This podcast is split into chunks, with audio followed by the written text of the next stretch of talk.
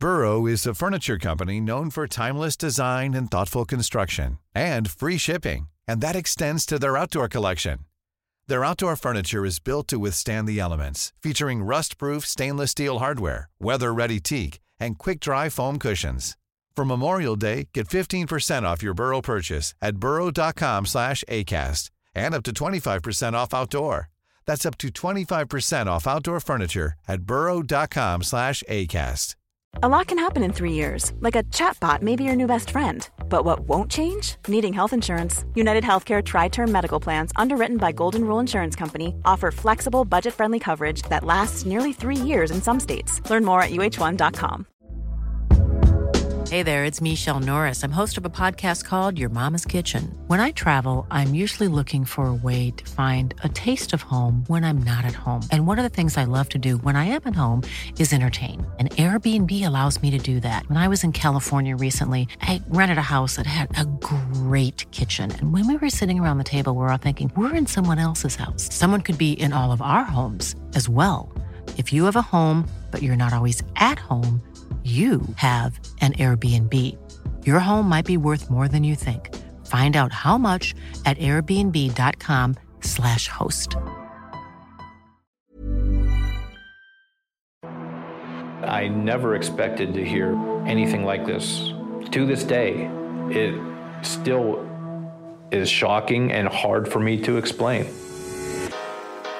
Welcome to Betrayal, everyone. I'm your host, Daryn Carp. In today's episode, we find a brotherly betrayal that seemed so clearly avoidable from the very beginning. It's a story of how lust for power can get the best of us and the lengths that seemingly ordinary people will go through in order to keep it. And this week, I had to ask one of my true crime powerhouses to come help me break down this truly mind boggling episode of Betrayal. He's a true crime journalist and author. You've seen him on some of your favorite ID shows, and he's currently a co host of the wildly popular true crime podcast, Jensen and Holes The Murder Squad. It's none other than my friend, Billy Jensen. How you doing, Billy? Good to see you. I'm doing great, Daryn. How are you doing? I am doing well. I mean, I couldn't think of a better person to come on and talk about betrayal because, you know, I mean, come on now. You have a, you have a podcast called Murder Squad. Yes. Uh, you know, and and frankly, I wasn't asked to be in the Murder Squad, which felt like a betrayal to me. I could So understand that. Yes. So that's why you're here, and I just, you know, I just want to know, like, why didn't you ask me to be? in Why didn't we ask you? You know what? It Yeah, was what's up? between you and the guy that solved the Golden State Killer case, and I went. Ooh. I went with the guy that solved the Golden State Killer case, and I'm sorry. If I could go back, it might be different. But Fair enough. Paul Holes is a good-looking guy, and he's got and he's got a a very sugary voice too that, that I love to listen to, and and I do um, not, and, I do not. and he's a good drinking partner as well. So, um, but yeah, no, I've got I've got that one. I'm also on a podcast called The First Degree. Yes. Um, and um, I do that with Jac Vanek and Alexis Linkletter. And then me and Alexis are on a podcast and a Discovery Plus special called Unraveled, which we did Long Island serial killer first, and then we did this uh, this stalking case called The Stalker's Web, which is horrific. Uh, you want to talk about betrayal, um, and uh, we're doing. We have three more of those that they're going to be coming out, like seven podcasts, and then a TV special. So it's kind of neat that you get to see everything at the end that you were listening to. Yeah. I mean, that's beautiful. I mm-hmm. love hearing that. I mean, and I will say, if you're listening to Betrayal with Daryn Carp, you know who Billy Jensen is, but just in case there is the off chance that someone doesn't really know your history, how did you get in to true crime in the first place? Or like, what was that first moment where you kind of knew that you wanted to at least be in this field? I was set to be a crime reporter, but you know, I was writing for the New York Times, and but uh, I didn't like doing things that were already solved. I didn't like doing things that were already done. I wanted to do unsolved things, so I had to turn around and become an editor, run newspapers, so I could do my true crime sort of on the side, and that's what I was doing for twenty years. And now, you know, I can. Uh, I've got enough projects going on where I don't have to work at a newspaper, which is good because most newspapers are pretty much gone. Yeah, print is dead is what they've always been saying. Unfortunately, It's- yeah, I it's still- a true crime in itself, It, Billy. it, it really is. And unfortunately, you know, like every story that you watch or you listen to started with a newspaper story. And, um, you know, it's going to be up to uh, citizen journalists and citizen detectives to pick up that mantle because uh, it's unfortunate. And citizen detective is kind of the same thing as saying an armchair detective, right? I mean, same thing. You're just not in the you're not in the law enforcement. You're just kind of this normal citizen who's trying to solve these cases. Is that what you mean by that? Correct. Yeah. You collect the information and you give it to law enforcement. Uh, if law enforcement doesn't act, you start working with the family, and then maybe you start working with the press. Well, before we get into this week's case, I imagine you're really helping a lot of families out there. One drop can really help a lot of people get closure in what we do, and that's really the important thing. So I thank you for doing all the hard work that you've been doing because I'm sure you've brought just a lot of relief to a lot of people out there, even if the finale isn't, you know, they don't want to know that their family member got murdered, but Yeah. to put those people behind bars, I imagine is some sort of Well, closure there for them. A little bit. Yeah. Thank you. Yeah, of course. All right, well, let's get into this week's episode of Betrayal.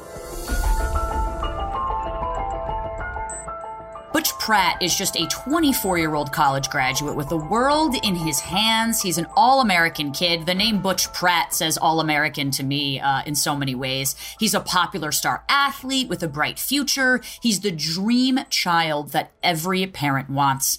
Born and raised in Munhall, Pennsylvania, not too far from Pittsburgh, Butch Pratt was the ticket out for his single mom and brothers.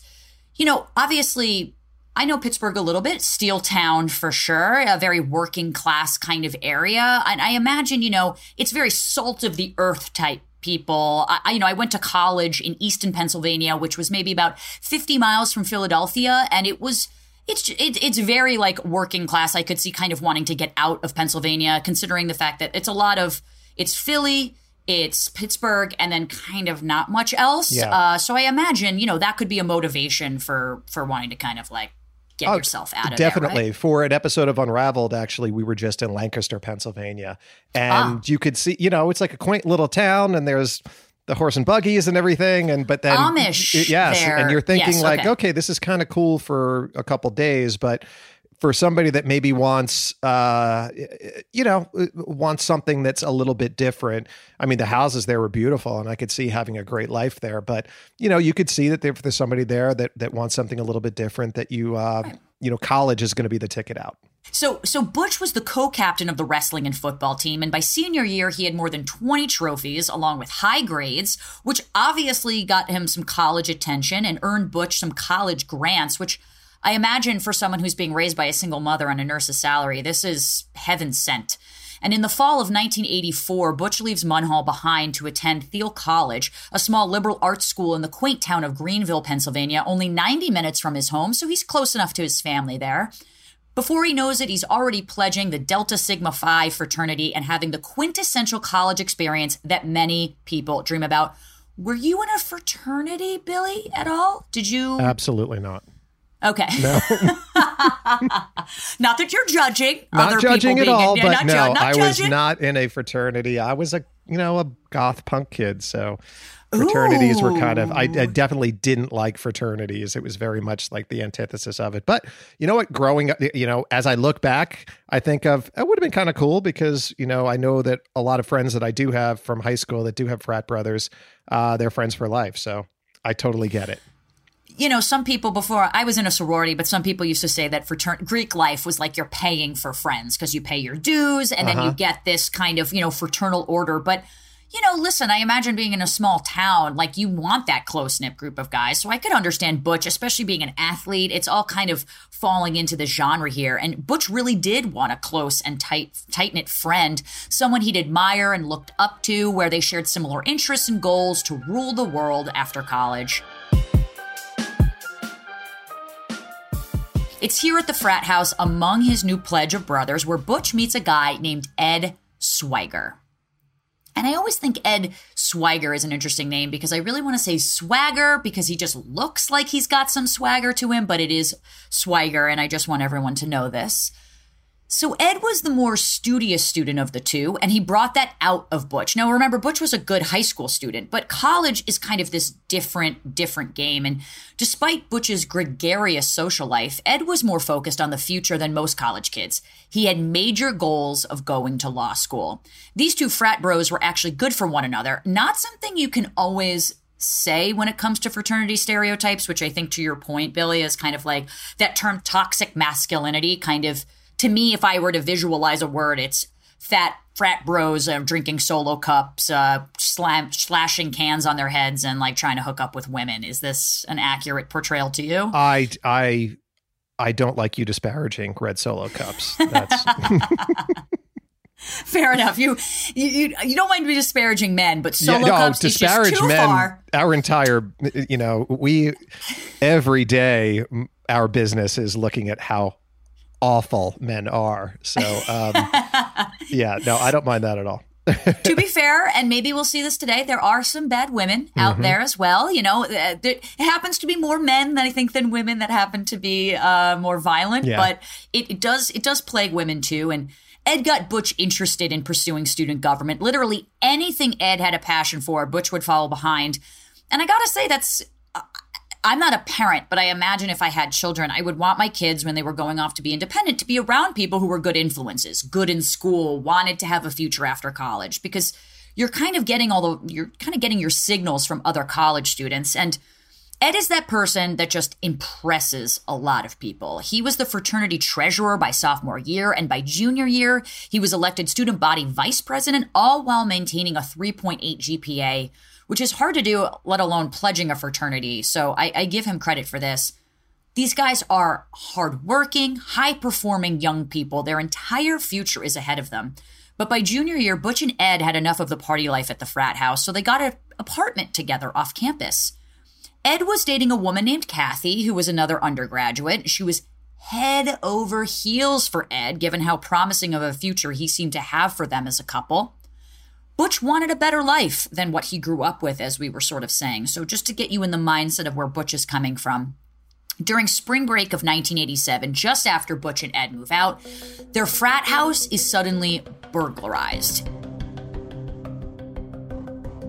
The fraternity went on a break for 10 days and returned to find that the house had been robbed, just ransacked through.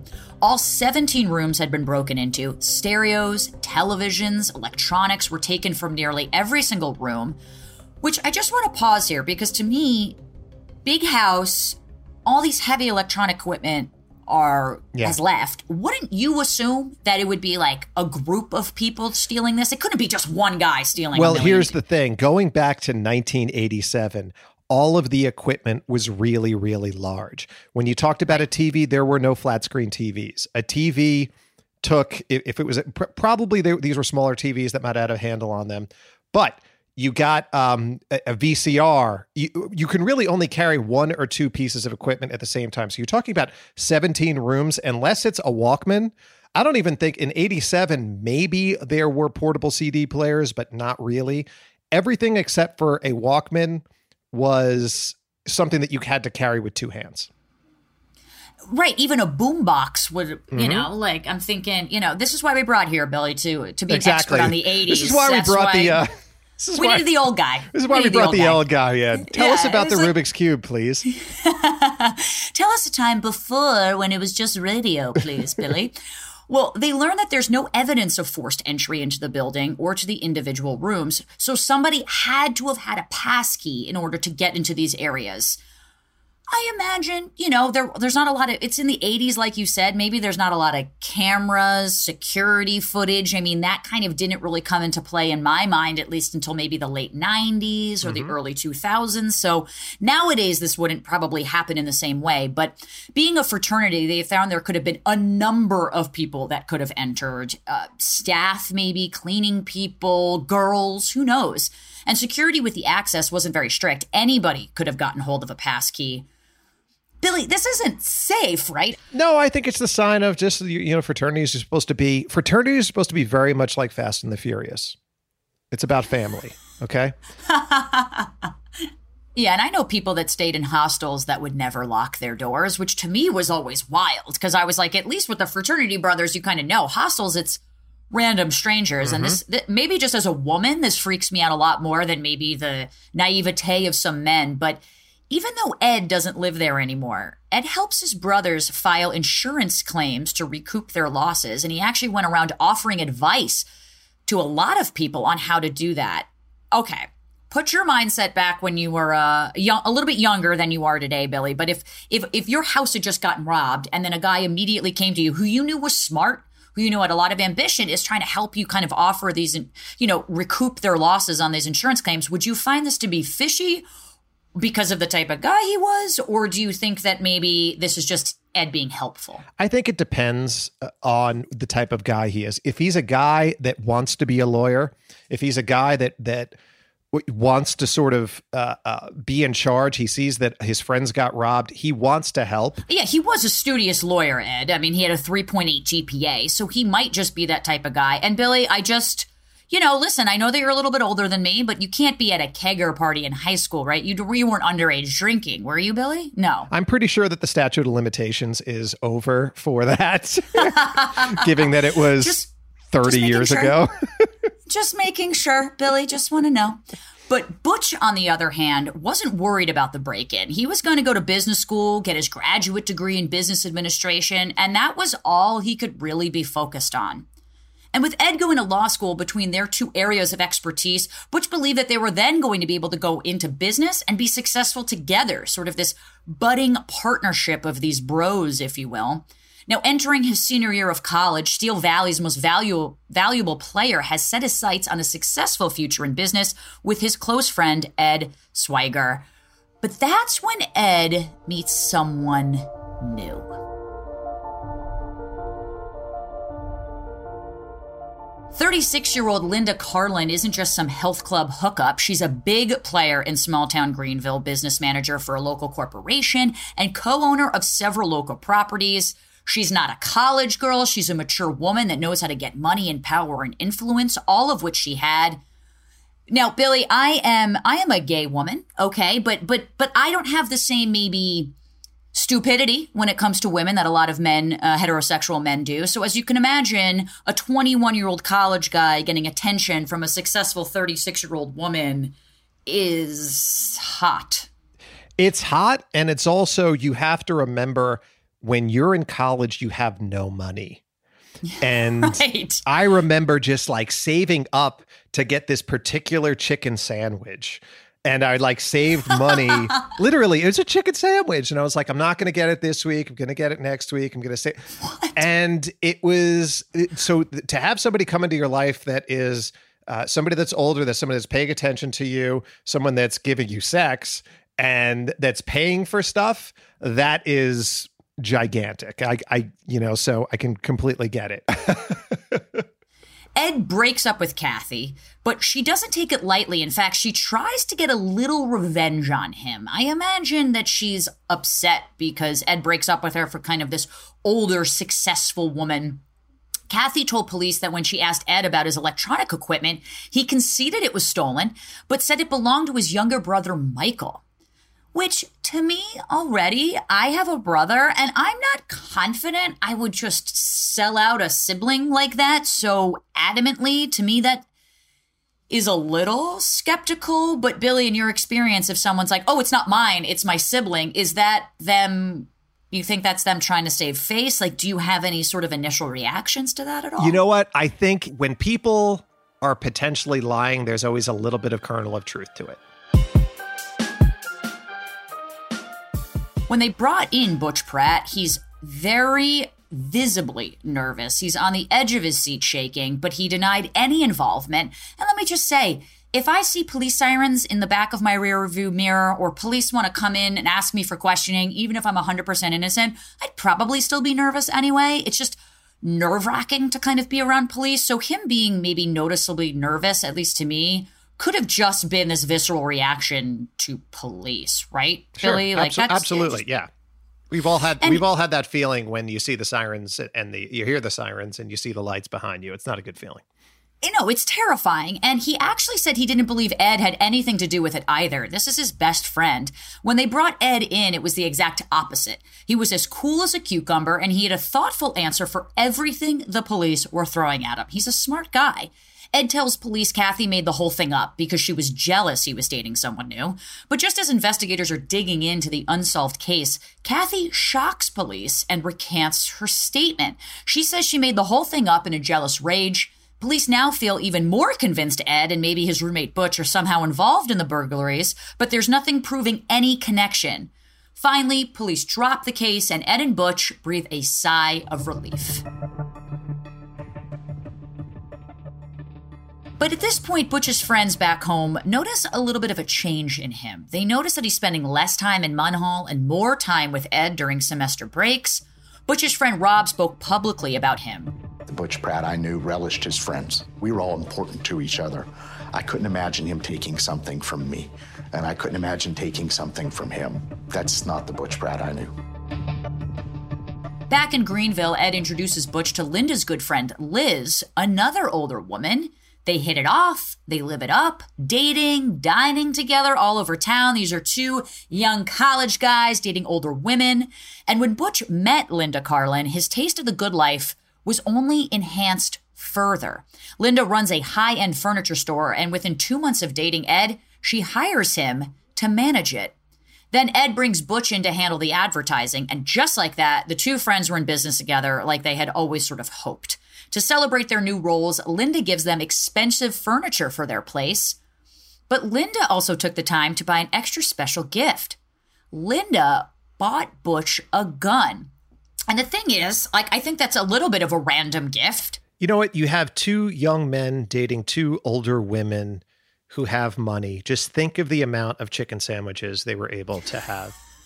You're that's jealous, going frankly. to that's going to change anybody. So if that's the change that they're talking about, I get it.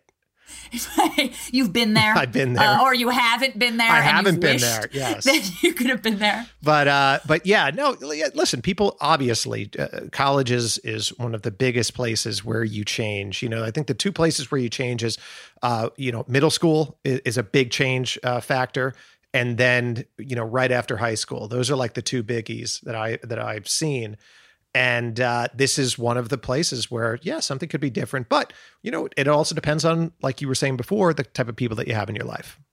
So now Butch Pratt, the high school star from Munhall, Pennsylvania, becomes the first person from his family to graduate from college, and he and his friend Ed Swiger are on top of the world. This is a major accomplishment. That is until the early morning hours of May 22nd, 1988, when suddenly the furniture store owned by Ed's girlfriend Linda Carlin goes up in flames and burns to the ground.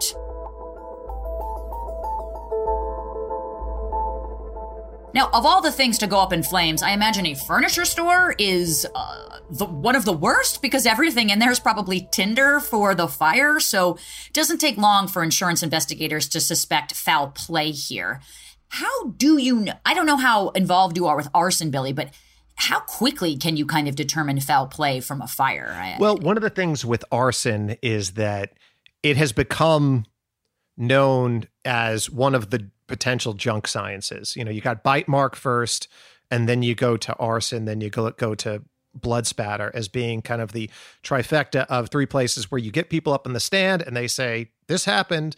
But then you can get somebody else up on the stand that's that's for the defense and say, no, it didn't happen. With arson, the problem is is you have someone go in there and say, there's an accelerant that was right here. But there are so many things in your house that are accelerants that can be deemed accelerants, particularly in furniture. Your cushions. I'm sitting on a on the couch right now. My my furn- that's an accelerant. If a fire started right there, and if there was enough burn, they could say, "Oh, there was an accelerant right there." But meanwhile, it was just a fire that started from a cigarette, and then eventually it burned to a place where um, it would have seemed like there was a accelerant based on the chemicals that were coming out of the couch cushions. So that's one of the, the things that uh, makes arson so hard. And when you you often see this, and there's been a lot of uh, of cases of people who have been wrongfully convicted because of that. Well, I think that's why. I mean, that's a very good point, and I think you know to kind of determine. For me, when I look at you know, a house on fire, the fact that people can kind of determine what started it is fascinating to me. Whether or not that's true, just the fact that they might know it's a cigarette butt or straightener being left on mm-hmm. or a candle. They discover, at least in this furniture store, that ceiling tiles were soaked with flammable fluid.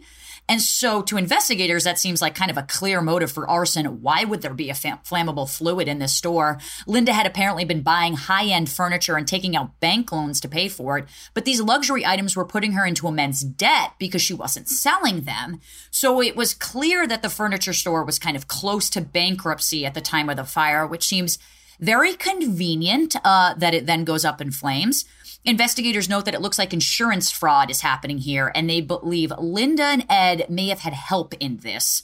They also had suspicions about Ed's involvement in this. A witness the night of the fire claimed to have seen him driving around in the area of the furniture building. But Ed isn't the only one who comes under suspicion. When investigators review calls made to police on the night of the fire, they uncover a strange voicemail. The caller said, quote, well, just tell them that BP called and hung up.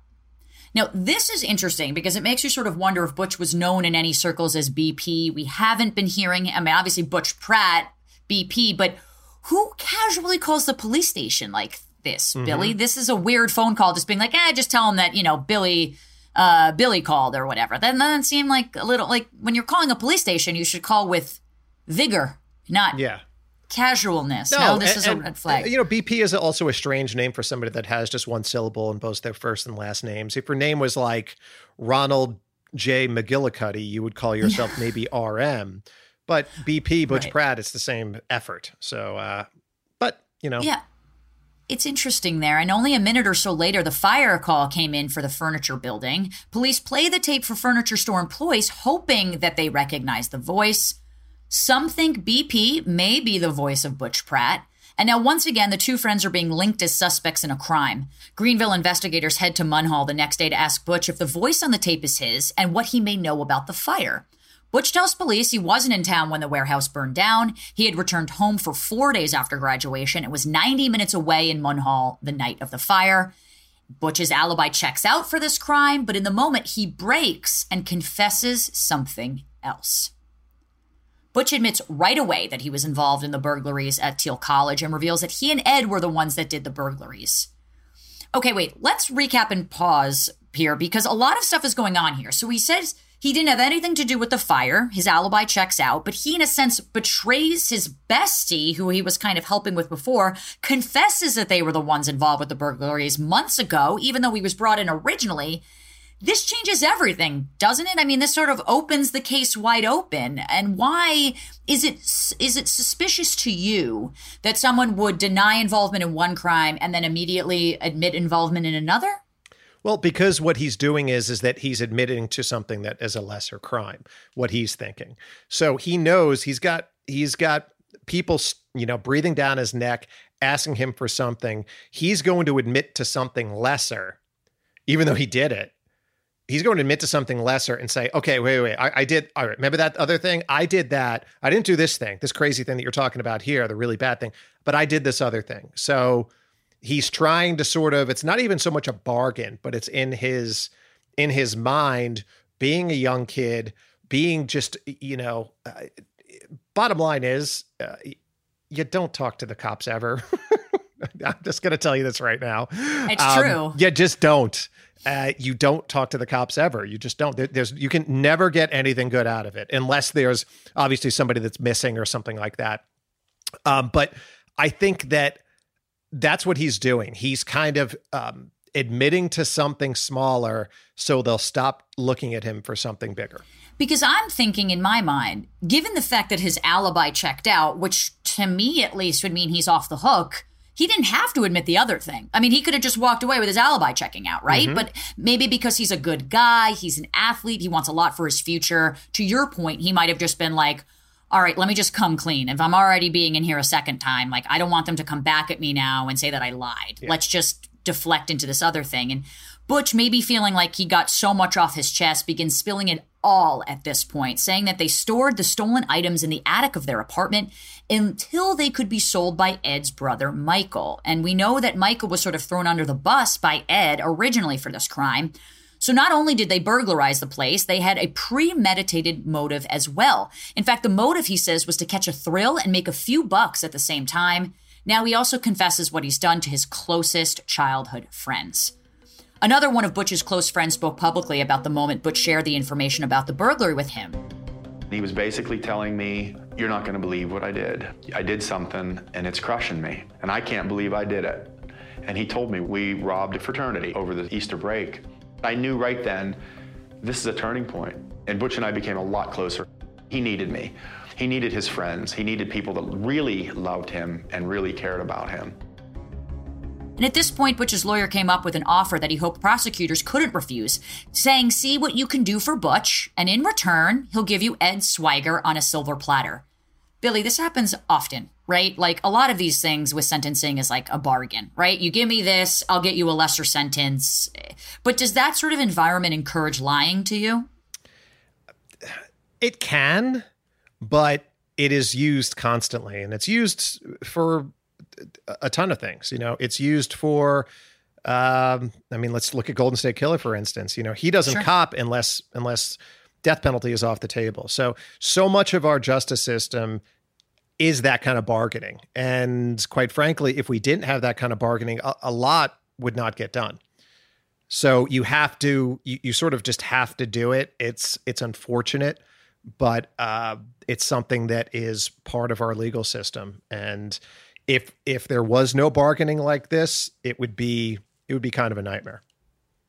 I imagine it would be, and a lot less cases would be solved, or at least you'd probably be able to catch a lot less criminals. But it's interesting to me that so many people are sort of willing to betray their loved ones, best friends, family members to get out of their own convictions for kind of better or for worse. We're kind of all in it for ourselves and betray those people. And, you know, Butch is released on bail with a hearing scheduled for the following month. At this point, Ed is unnerved by the developments. If Butch turns him in, the future he's always planned for himself is finished. He tries to get a hold of him to see what he told police, but Butch never called him back. I imagine Butch is done with Ed at this point. But needing to clear his head, Butch decides to take a trip away from everything. He heads off to Akron, Ohio for the weekend to spend time with a girl named Teresa, who we actually met originally through Ed. But by that Monday, Butch's friend recalls getting a call from Butch's mother, wondering where the hell Butch is. On Monday, I get this call from Mrs. Pratt crying, and I'd never heard her cry. I never even heard her upset before. And now she's crying on the phone to me, telling me we can't find Butch. Do you know where he is? Butch's friends immediately try to track him down. They question the girl he was going to see in Akron, Teresa, but she tells them that Butch actually never arrived. And again, just painting the picture here, we have no iPhone, no find your friends, no social media. There are there are so much less clues because technology wasn't great back in the 80s uh, to kind of trace steps of where he last was. Ed Swiger came and talked with the police and he drives him around town to see if there were people that had seen Butch. So he seems active in this search, but nobody had seen Butch. Many days later, on July 24th, Butch is scheduled to appear at a court hearing for the frat house burglary, but he never shows up. When you're ready to pop the question, the last thing you want to do is second guess the ring. At Bluenile.com, you can design a one of a kind ring with the ease and convenience of shopping online. Choose your diamond and setting. When you find the one, you'll get it delivered right to your door. Go to Bluenile.com and use promo code LISTEN to get $50 off your purchase of $500 or more. That's code LISTEN at Bluenile.com for $50 off your purchase. Bluenile.com code LISTEN. I'm Sandra, and I'm just the professional your small business was looking for. But you didn't hire me because you didn't use LinkedIn jobs. LinkedIn has professionals you can't find anywhere else, including those who aren't actively looking for a new job but might be open to the perfect role, like me. In a given month, over 70% of LinkedIn users don't visit other leading job sites. So if you're not looking on LinkedIn, you'll miss out on great candidates like Sandra. Start hiring professionals like a professional. Post your free job on linkedin.com/people today. Planning for your next trip? Elevate your travel style with Quince. Quince has all the jet-setting essentials you'll want for your next getaway, like European linen, premium luggage options, buttery soft Italian leather bags, and so much more and is all priced at 50 to 80% less than similar brands. Plus, Quince only works with factories that use safe and ethical manufacturing practices. Pack your bags with high-quality essentials you'll be wearing for vacations to come with Quince. Go to quince.com/pack for free shipping and 365-day returns. Planning for your next trip? Elevate your travel style with Quince. Quince has all the jet-setting essentials you'll want for your next getaway, like European linen premium luggage options, buttery soft Italian leather bags, and so much more. And is all priced at 50 to 80% less than similar brands. Plus, Quince only works with factories that use safe and ethical manufacturing practices. Pack your bags with high-quality essentials you'll be wearing for vacations to come with Quince. Go to quince.com/pack for free shipping and 365-day returns.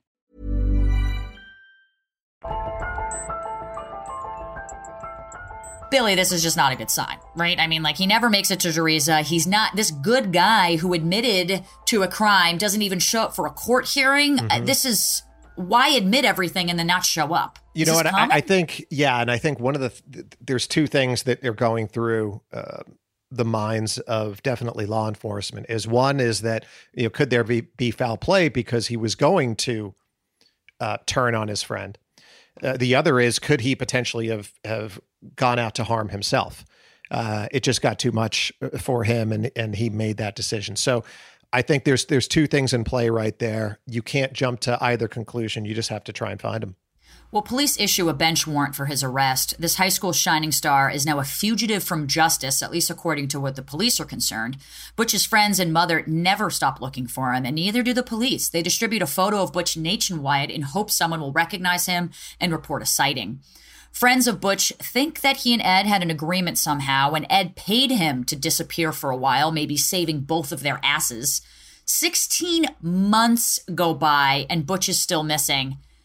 Billy, is there a time constraint on any granted you're never going to stop looking for a missing person but is it really true what they say kind of in that movie taken where it was like after 72 hours the hope of finding this missing person just goes gravely down is there sort of this statute of limitations of hope with a missing person case I think uh, you know the majority, and we're talking about over ninety percent, are over probably even ninety five percent, I believe, are you know they they find the person within uh, forty eight to seventy two hours.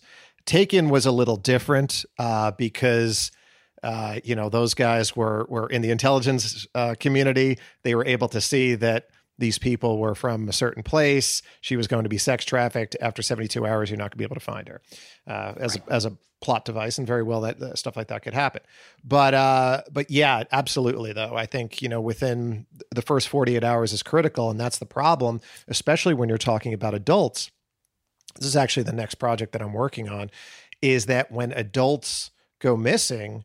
Police, you know, you have the right to go missing. You have the right to chill out and, and, and not talk to anybody. go off the grid But right you know, if you're an adult, the police and there's no sign of foul foul play, the police don't do much, and it it really is up to volunteer agencies and it's up to uh, creating something on your own in order to try and find them, which is just the it's just the nature of the game.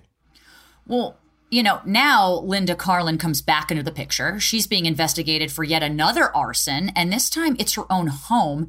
This just seems like a lot of arsons for one person. She's also brooding over Ed Swiger, who's now all these months later attending law school at Temple University, just three hours away in Philadelphia. While all of this was going down with Butch, Ed broke up with Linda and now engaged to a younger woman closer to Ed's age. So breaks up with his young woman to go with an older woman, breaks up with the older woman to go with a younger woman.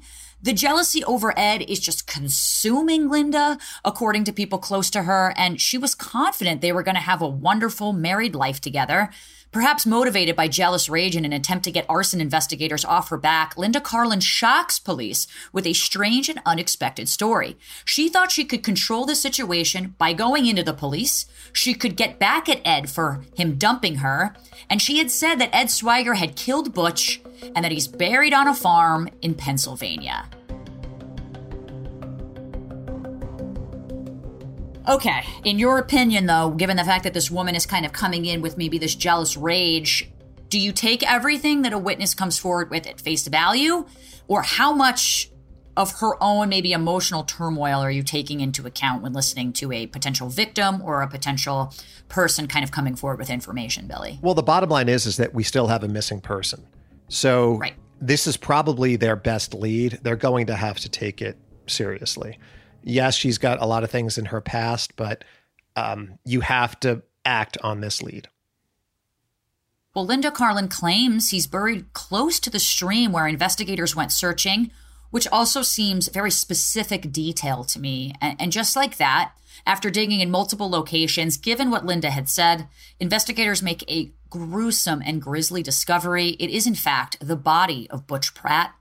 As they started digging deeper and removing the dirt, they found that Butch had been handcuffed behind his back and his feet had been tied, which just talk about the most helpless position I think a person could probably be in. Uh, this this seems just traum- traumatizing to me. The cause of death was easily determined to be blunt force trauma to the head. There was a massive hole in the front of his head, fractures from his face to the base of his skull. This is this is brutal. I mean, this is when you say somebody murdered like this, this isn't happenstance, right? This isn't like I'm trying to steal your wallet and I'm going to shoot you. This is emotional. No, this is vengeful. Yeah, there's something here. I mean, it's also a matter of whether this person, remember, this is 1987.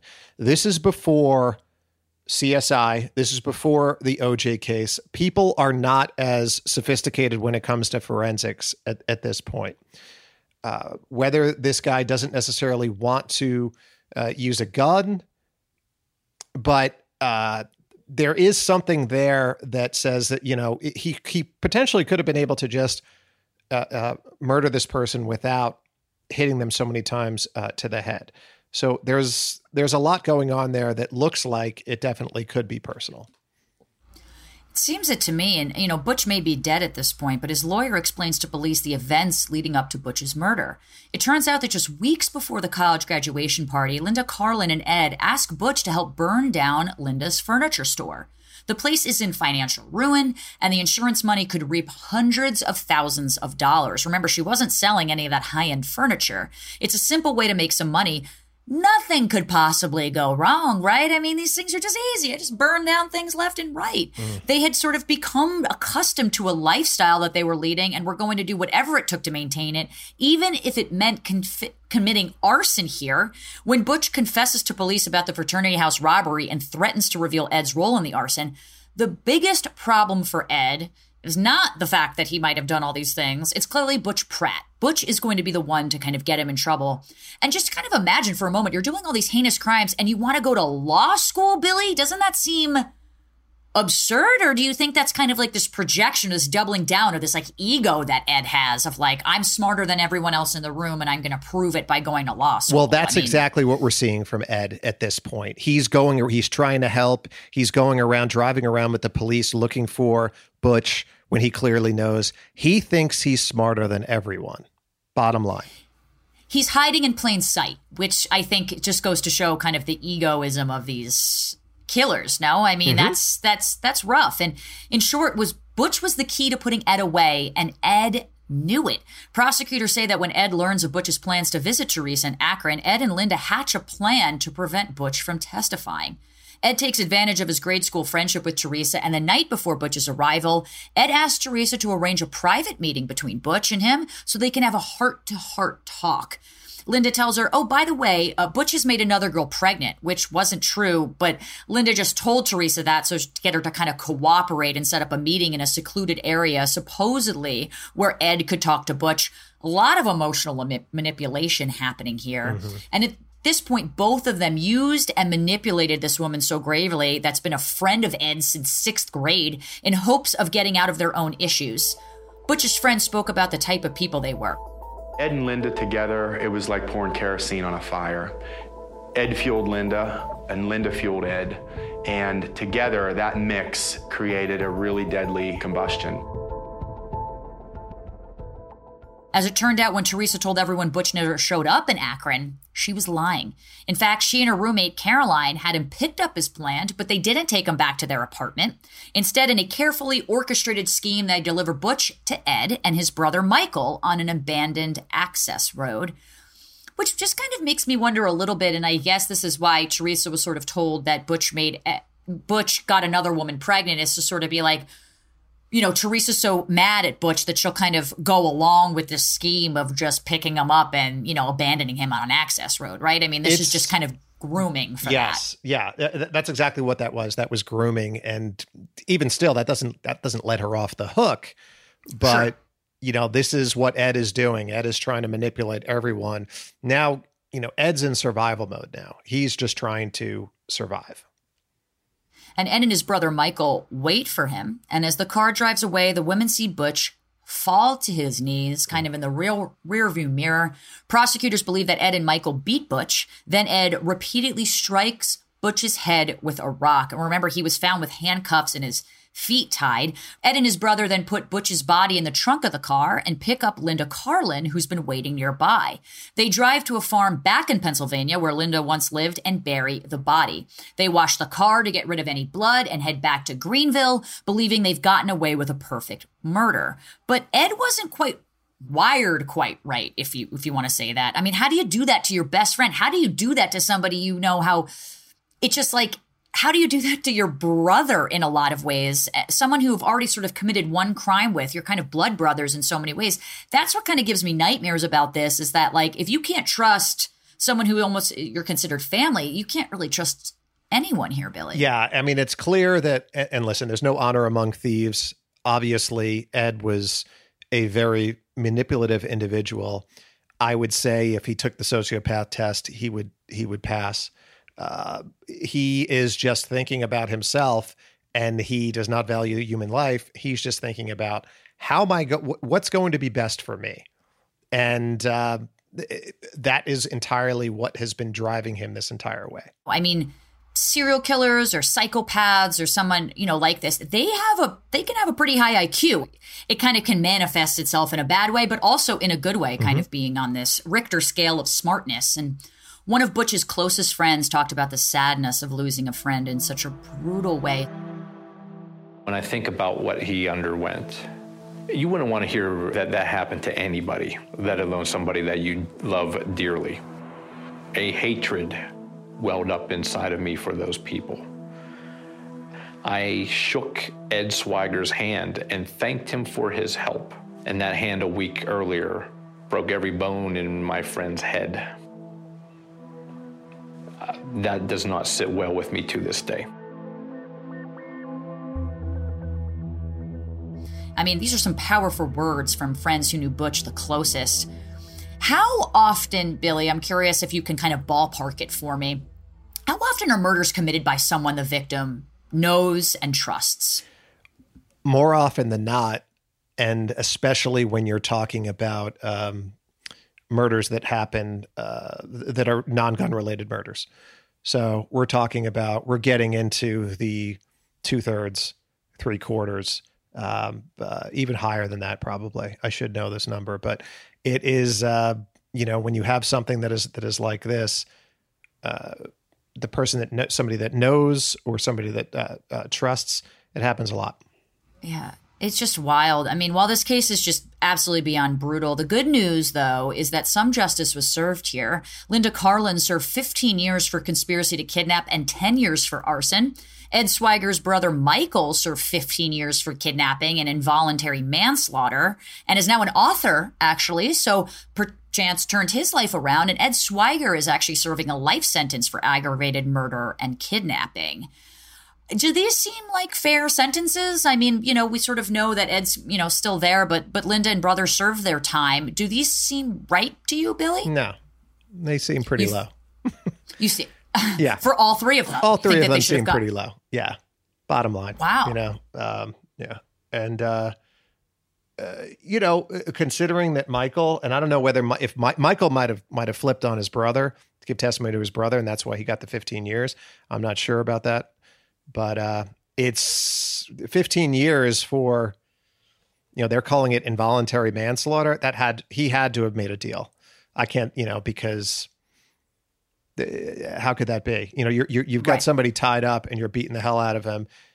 Ed gets aggravated murder. How do you get manslaughter? That had to. I got to think that had to have been a deal. You know, right, right. Well, the story of brotherly betrayal really pulled at our heartstrings. Billy, thank you so much for joining me today for this heart wrenching episode, this gut wrenching episode. Where can people find you on social media in case they want to DM you a grilled chicken sandwich? Don't be getting that breaded stuff for Billy. He's a classy guy. Where can people find you and all of your projects? Billy? You can find me uh, at Billy Jensen on Instagram and Twitter.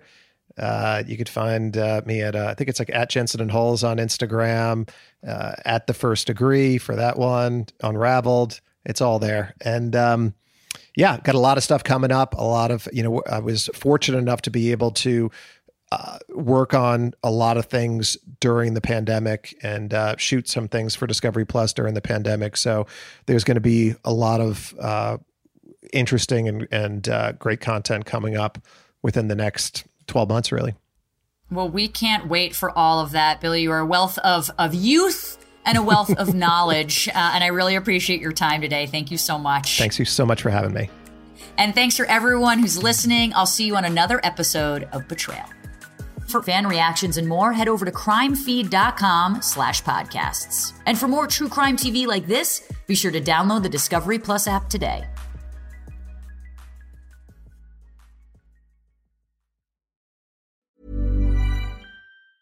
Normally, being a little extra might be a bit much, but not when it comes to healthcare. That's why United Healthcare's Health Protector Guard fixed indemnity insurance plans, underwritten by Golden Rule Insurance Company, supplement your primary plan so you manage out of pocket costs. Learn more at uhone.com.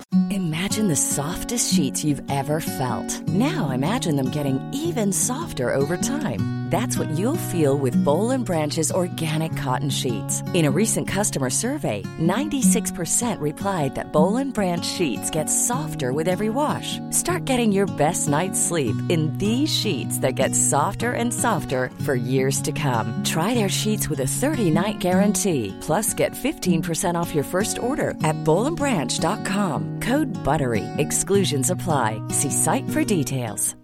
Hi, I'm Daniel, founder of Pretty Litter. Cats and cat owners deserve better than any old-fashioned litter. That's why I teamed up with scientists and veterinarians to create Pretty Litter. Its innovative crystal formula has superior odor control and weighs up to 80% less than clay litter. Pretty Litter even monitors health by changing colors to help detect early signs of potential illness. It's the world's smartest kitty litter. Go to prettylitter.com and use code ACAST for 20% off your first order and a free cat toy. Terms and conditions apply. See site for details. Planning for your next trip? Elevate your travel style with Quince. Quince has all the jet setting essentials you'll want for your next getaway, like European linen, premium luggage options, buttery soft Italian leather bags, and so much more. And is all priced at 50 to 80% less than similar brands. Plus, Quince only works with factories that use safe and ethical manufacturing practices. Pack your bags with high-quality essentials you'll be wearing for vacations to come with Quince. Go to quince.com/pack for free shipping and 365-day returns.